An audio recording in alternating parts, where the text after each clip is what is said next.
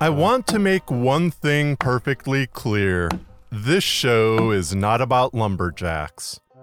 My name is Christopher Grunland, and this is where I share my stories. Sometimes the stories contain truths, but most of the time they're made up. Sometimes the stories are funny, other times they're serious. But you have my word about one thing I will never, ever share a story about lumberjacks. This time, it's a story about a strange book found in a college library that changes someone's life forever. But first, the usual content advisory. In the Margins is a light-hearted story about books that almost doesn't even merit an advisory. But I suppose if I had to dig, I'd say there are a couple moments of light suspense and passing talk about college debt. There's no swearing for once, although I guess in a roundabout way, there's an unspoken moment alluding to a word some find offensive. But really, this is just a charming little tale. One quick thing before we get going. Some people assume another fiction podcast influenced not about lumberjacks, but it was actually an educational show called Evolution Talk by a guy named Rick Coste. If that name sounds familiar, it's because Rick narrated the role of Pepper in the Not About Lumberjacks story of the same title. He's also popped up here and there on other episodes. The effort Rick put into Evolution Talk impressed me so much that I wanted to do a show of my own where I aspired to that level of quality. How good is Rick's podcast? Good enough that a book deal came to him. On October 15th, Evolution Talk will be released as a book and audiobook. You can visit evolutiontalk.com to follow links to where you can pre order both. I may have been the book's very first pre order, and I plan to get the audiobook as well. Rick is its narrator, and it's always nice hearing him read. I'll be sure to include links to Rick's sites in the show notes, because he also has a bunch of audio dramas and other things out there. He's a mighty snazzy person. All right, let's get to work. In the margins.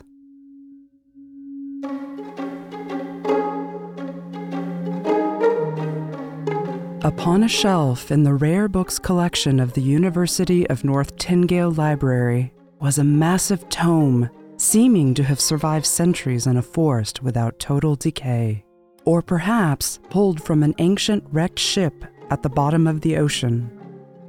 Its pages looked like undulating layers of clouds on a stormy day pressed between stained brown binding board. Upon its massive spine, a worn archival plate reading, The EVD Collection, Folio 1031. Lifting the volume was like pulling a stone from a garden but its true weight was in its pages. Smooth vellum sheets covered in handwritten text in a language Kenna Baynes had never seen. She spent the morning guessing common words and, thee, to, and I. From there, she back formed the script to construct longer words until creating a loose key of letters. In time, she discerned the book was a handwritten catalog of others, a folio of titles from an old collection. When Kenna got up to stretch her legs, she thought, How have I never noticed this thing before? An old one foot thick, half decayed on the outside, but well preserved on the inside book doesn't just appear. Was it so new to the collection that someone set it down while entering it into the library's catalog and databases? After a short stroll around the four tables in the rare books room, she returned to the massive tome. Exhaustion overcame the urge to continue deciphering text, so Kenna carefully flipped through its pages. About half an inch in, she saw it two lines written in the margin The modesty and merit of the little gray bird. She noted the lines in her journal and closed the EVD folio. When she returned it to the shelf, she noticed a woman on the far side of the room, watching her. By the time Kenna grabbed her journal and approached, she was gone. On the main floor of the library, Kenna pulled her phone from her backpack. She opened Google and typed, The Modesty and Merit of the Little Gray Bird. The search returned a book title, Modesty and Merit, or The Gray Bird's Story of Little May Rose and John by Ferdinand Schmidt.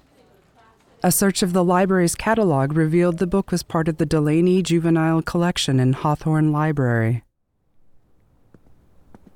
On the way across campus to Hawthorne Hall, Kenna kept an eye out for the woman she saw in the rare books collection of the main library. There was something unsettling about the way she peered at Kenna through the shelves, even though she figured it was likely the woman was watching her struggle with such a massive book. She paused at the entrance of Hawthorne Library and pulled out her phone, pretending to look at it while surveying the area one last time before going in. Kenna found the book on a shelf near the back of the collection. It had a brilliant blue cover with All the Children's Library embossed on the front. The spine depicted a young girl reading a book above the same words on the cover, with Modesty and Merit beneath another image of the same girl walking along the path. Kenna took the book to the tables in the Learning Commons and sat down. She paid close attention to the book's front matter, preface, introduction, and initial chapter, but couldn't determine what any of it had to do with the marginalia found in the folio. Before deciding if it was worth borrowing the book and reading at home, she flipped through its pages. On the first page of the fourth chapter, written in the margin, were the words, can be found beneath the eagle's wings. She removed her journal from her backpack and jotted down the margin note beneath the other. She whispered as she read, The modesty and merit of the little gray bird can be found beneath the eagle's wings.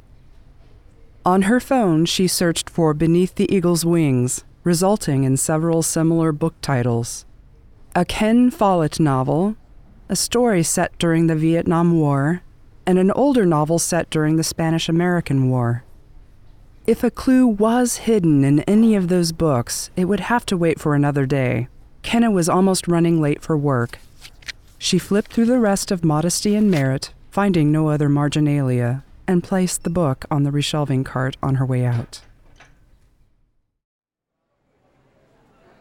On a good day, Kenna had a difficult time focusing at work but after the day's discoveries, she had a harder time than usual. Her job in food services at Medical City Tengale was not without its challenges, loading tall carts with meals and delivering to patient rooms. But once load in from the kitchen was complete, the rest was mostly routine. On this particular day, the cooks berated her for moving slowly. Her thoughts were devoted to books instead of matching meals to rooms. When she took the job, her parents said she was retreating from the challenges of better work. Kenna was the first in her family to attend college, and her mother and father did not approve of her choice to pursue a career in library science. Nor were they keen on her doing menial labor or working in a service industry like them. If you're going to go into debt, study something that will pay off, her father once told her. Her reply of, if you're going to demand your child go to college, then make sure that child can pay for college was a point of contention between the three. Her parents meant well, she knew that, but she felt like anything shy of becoming a doctor or lawyer would never be enough. After completing her undergraduate studies, Kenna entered the master's program.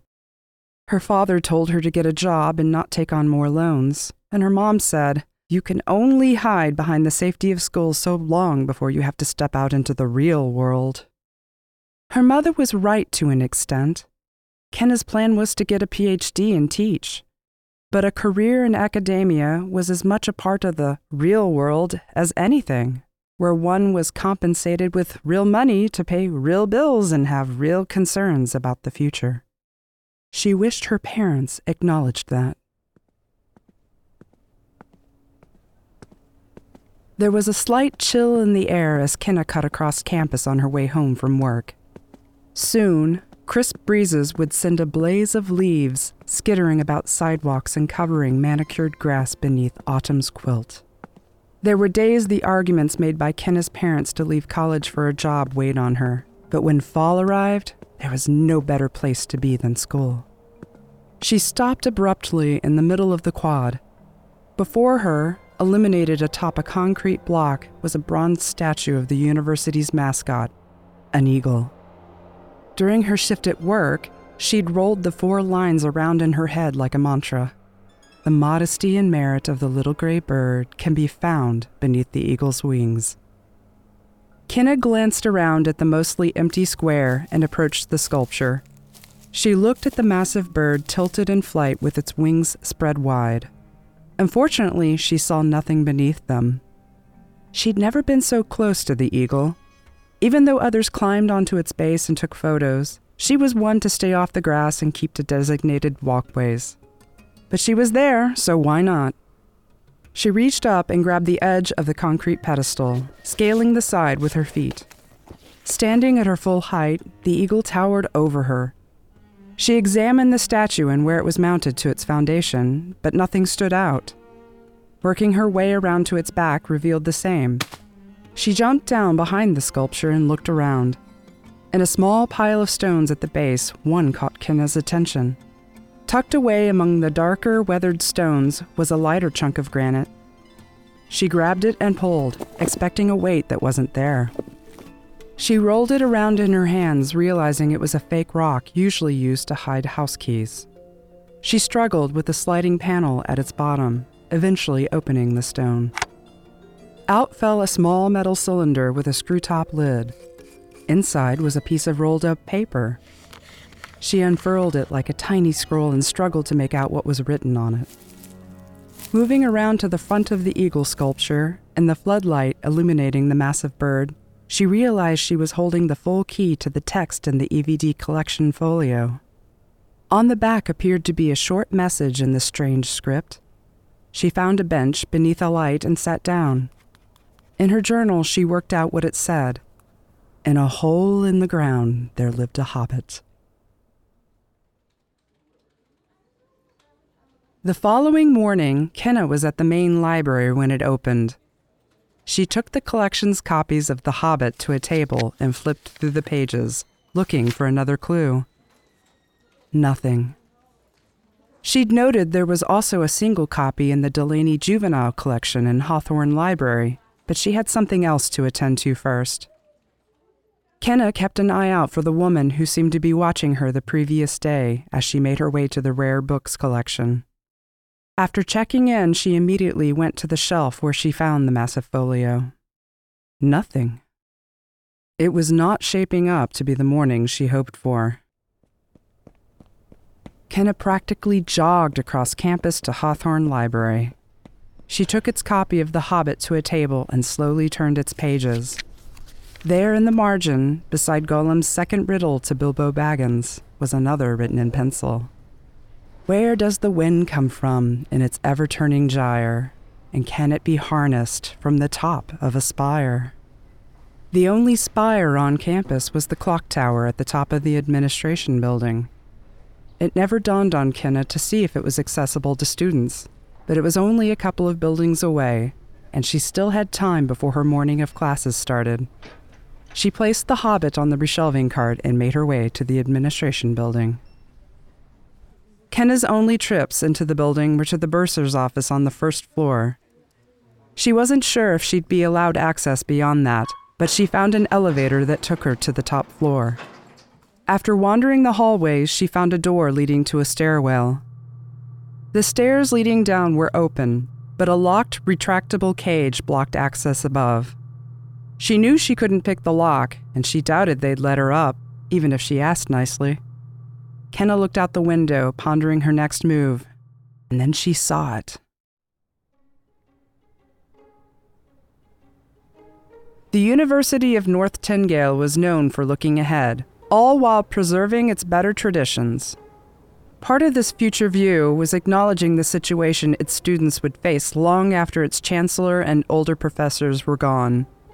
The university's standing as an academic force was rivaled only by its focus on environmental sustainability, a campus powered completely by renewable energy. Kenna stood before the three wind turbines powering the athletic complex. She quietly muttered the latest clue to herself. Where does the wind come from in its ever turning gyre? And can it be harnessed from the top of a spire? The only things she could see on the tops of the turbines were warning lights for medevac helicopters on the way to the hospital where she worked.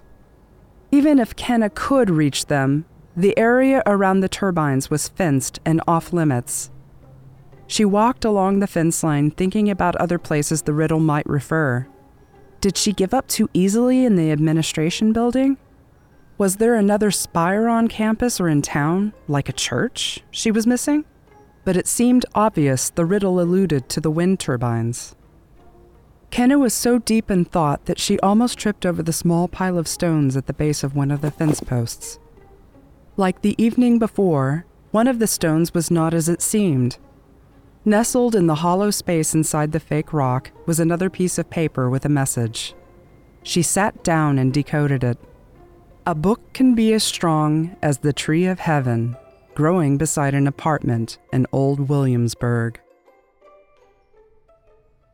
Kenna was never one to skip classes, but if there was ever the day to do so, it had arrived. She raced back to Hawthorne Library and searched the catalog for A Tree Grows in Brooklyn. Thumbing through the book, she saw it in the margins.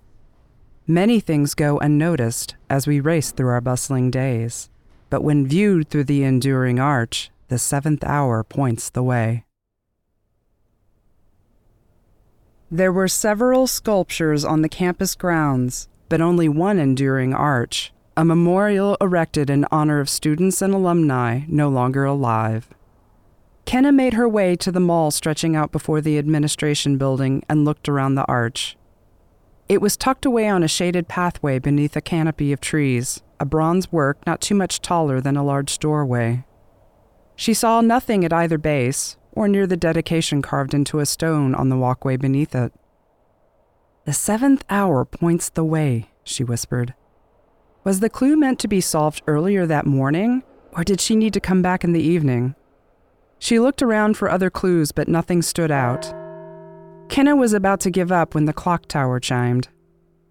When viewed through the enduring arch, Kenna stepped back along the path and lined the tower clock up with the top of the arch.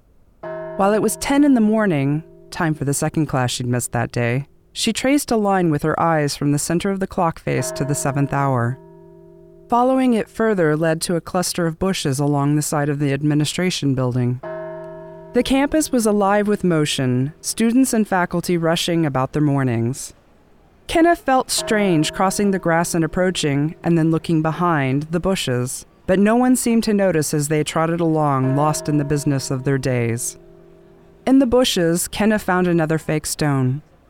After deciphering the message inside, she read, There is no lake in the green camp where we toil beneath a blazing sun, all under the watchful eye of the one who owns the shade.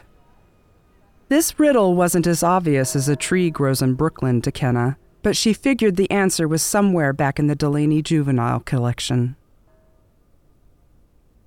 On her way to Hawthorne Library, Kenna searched Green Camp Book on her phone. The first result was for a book called Stanley Yelnats' Survival Guide to Camp Green Lake.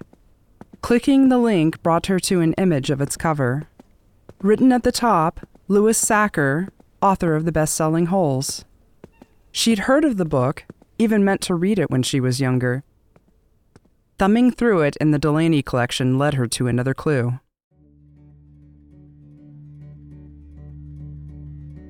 The rest of Kenna's day was a blur. The hint in the margin of holes the next clue you seek may make us seem haughty. It can be found in the spot that a sea makes quite naughty led her to three large letters spelling UNT.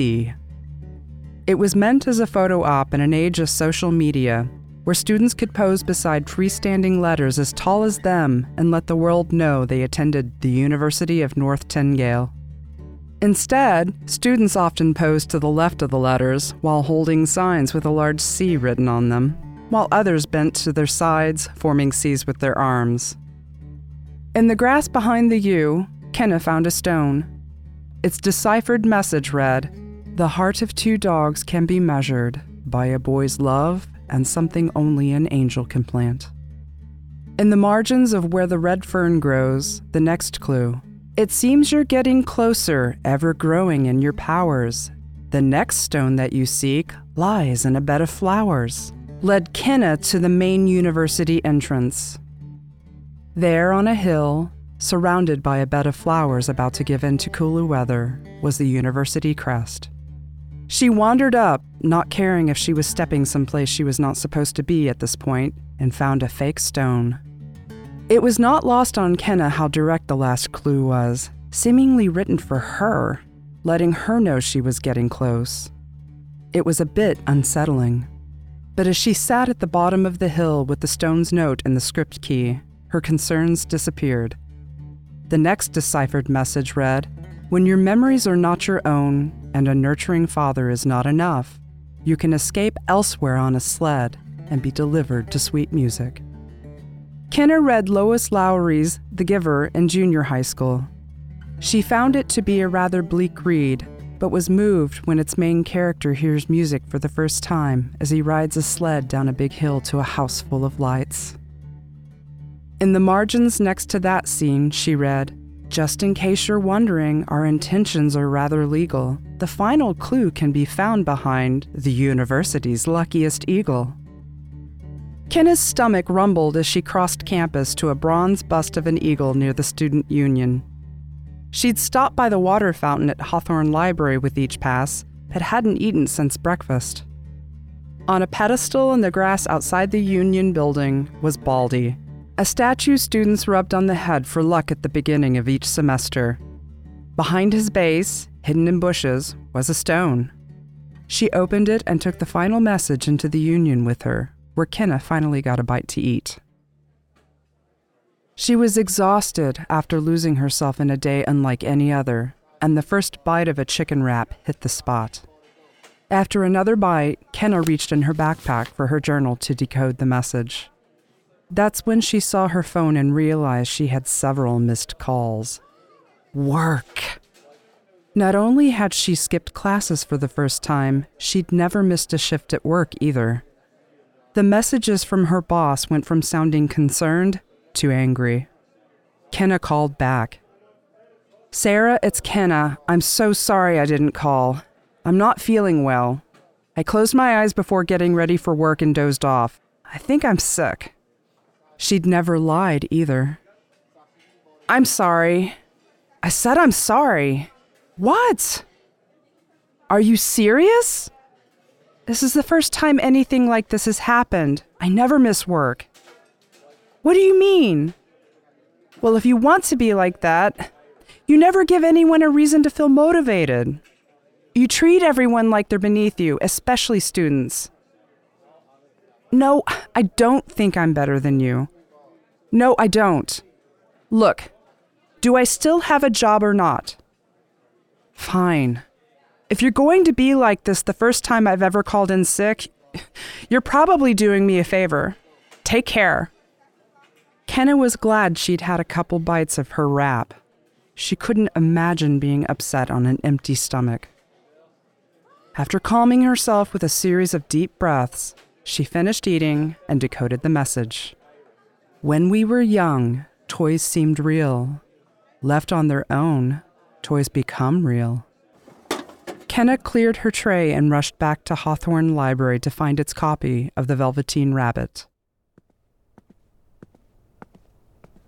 As Kenna approached Hawthorne Hall, she noticed the woman from the rare books collection leaving the building. She chased after her, calling, Hey! Hey! The woman walked faster, and Kenna broke into a full run. She cut the woman off. Can I help you? the woman said. It dawned on Kenna that she may have just chased down an innocent person. The woman appeared to be in her mid 60s and harmless. I'm sorry, Kenna said. It's just, it's been a strange couple of days. I swear I saw you watching me yesterday in the rare books collection at the main library. The woman smiled and said, You best hurry. The Eliza Vivian Delaney collection is about to close for the weekend. Then she turned and walked away. While searching the collection's catalog for their copy of The Velveteen Rabbit, Kenna realized she'd spent the last 12 hours racing about campus on a chase she hoped was about to end. Throughout the day, she'd vacillated between intrigued and terrified, wondering if she was being set up for a dreadful end. But the look on the woman's face seemed to assure her she was safe. She went to the shelf to pull The Velveteen Rabbit but was greeted by the EVD collection folio instead. Eliza Vivian Delaney, Kenna said while shaking her head. She picked up the massive tome and sat at a table. A piece of paper stuck out from its pages. Kenna removed it, happy to see she didn't need to decipher yet another clue. Kenna, you have likely deduced these pages contain a listing of books from a collection. Some of those books are housed on the shelves around you. The others are here as well, just out of view.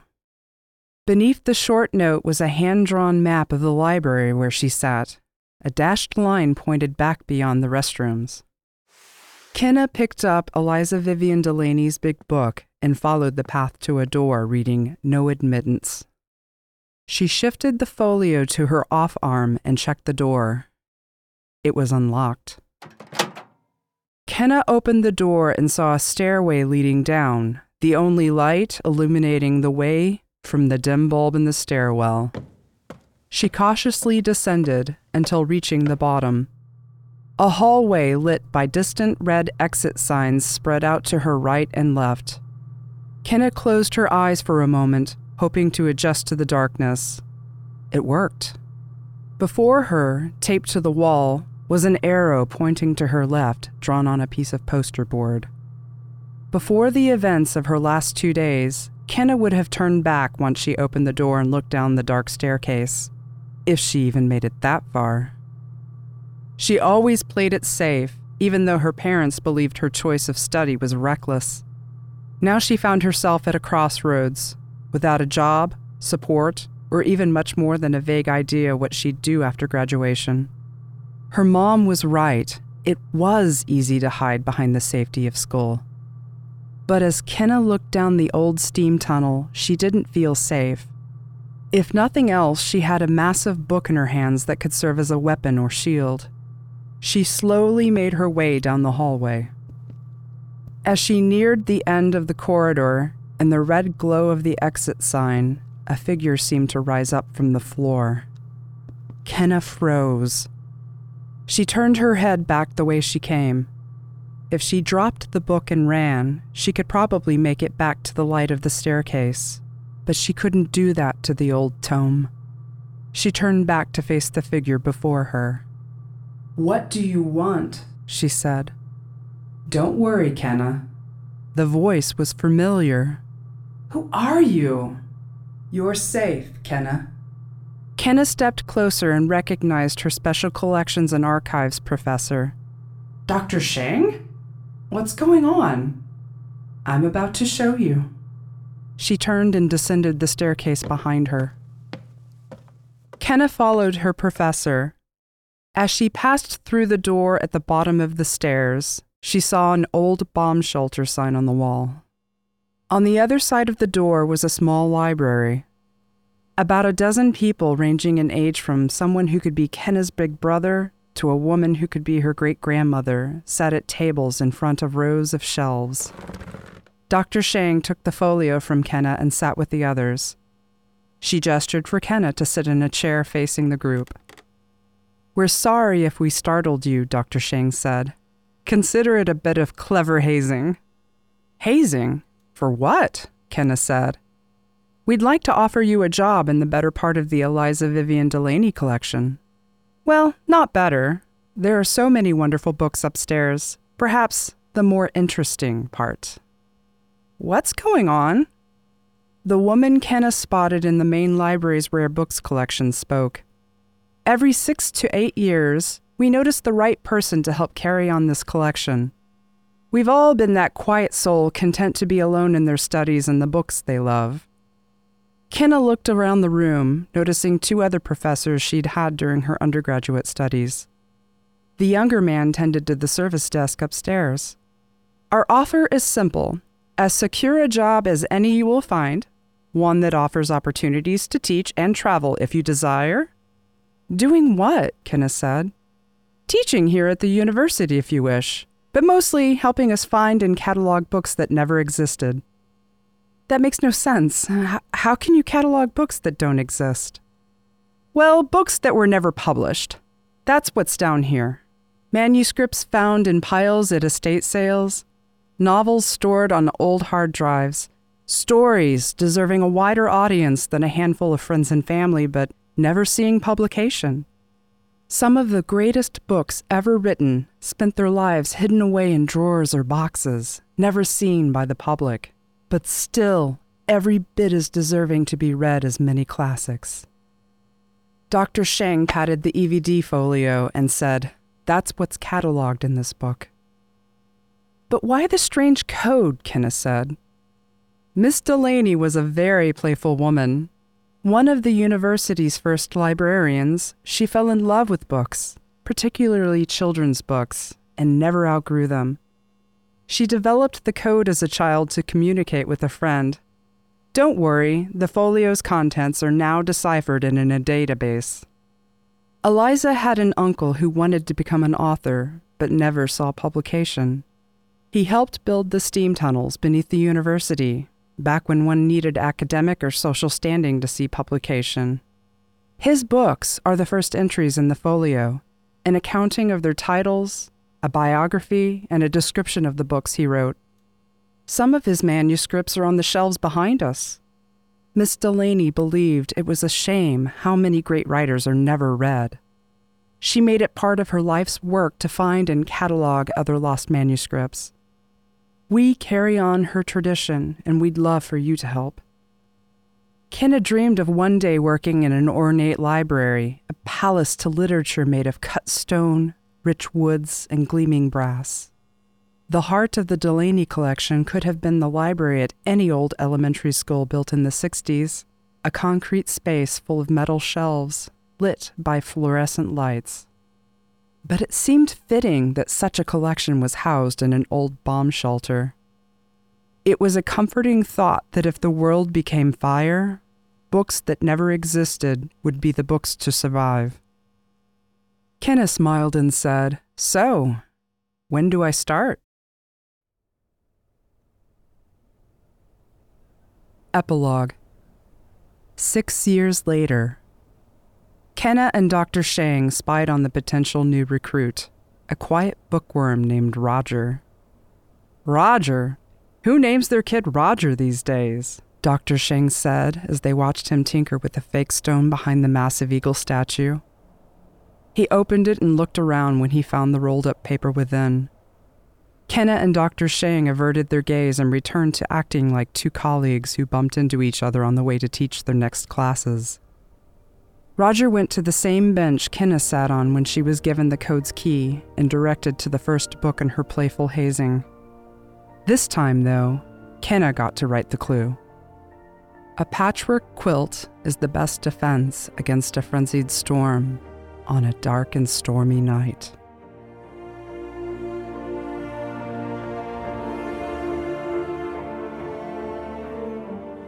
Thank you for listening to Not About Lumberjacks. Theme music, as always, is by Ergo Phizmiz. Story music this time was by Adriel Fair, Trevor Kowalski, and many moons ago, all licensed through Epidemic Sound. Sound effects are made in house or from Epidemic Sound and freesound.org. Visit nolumberjacks.com for information about the show the voice talent, and the music. And for as little as a dollar a month, You can support the show at patreon.com slash cgrunland. November's anniversary episode is on the way, and I can assure you there will be no mention of lumberjacks. Especially not a rough and tumble lumberjack with a heart of tin? It'll all make sense in November. Until next time, be mighty and keep your axes sharp.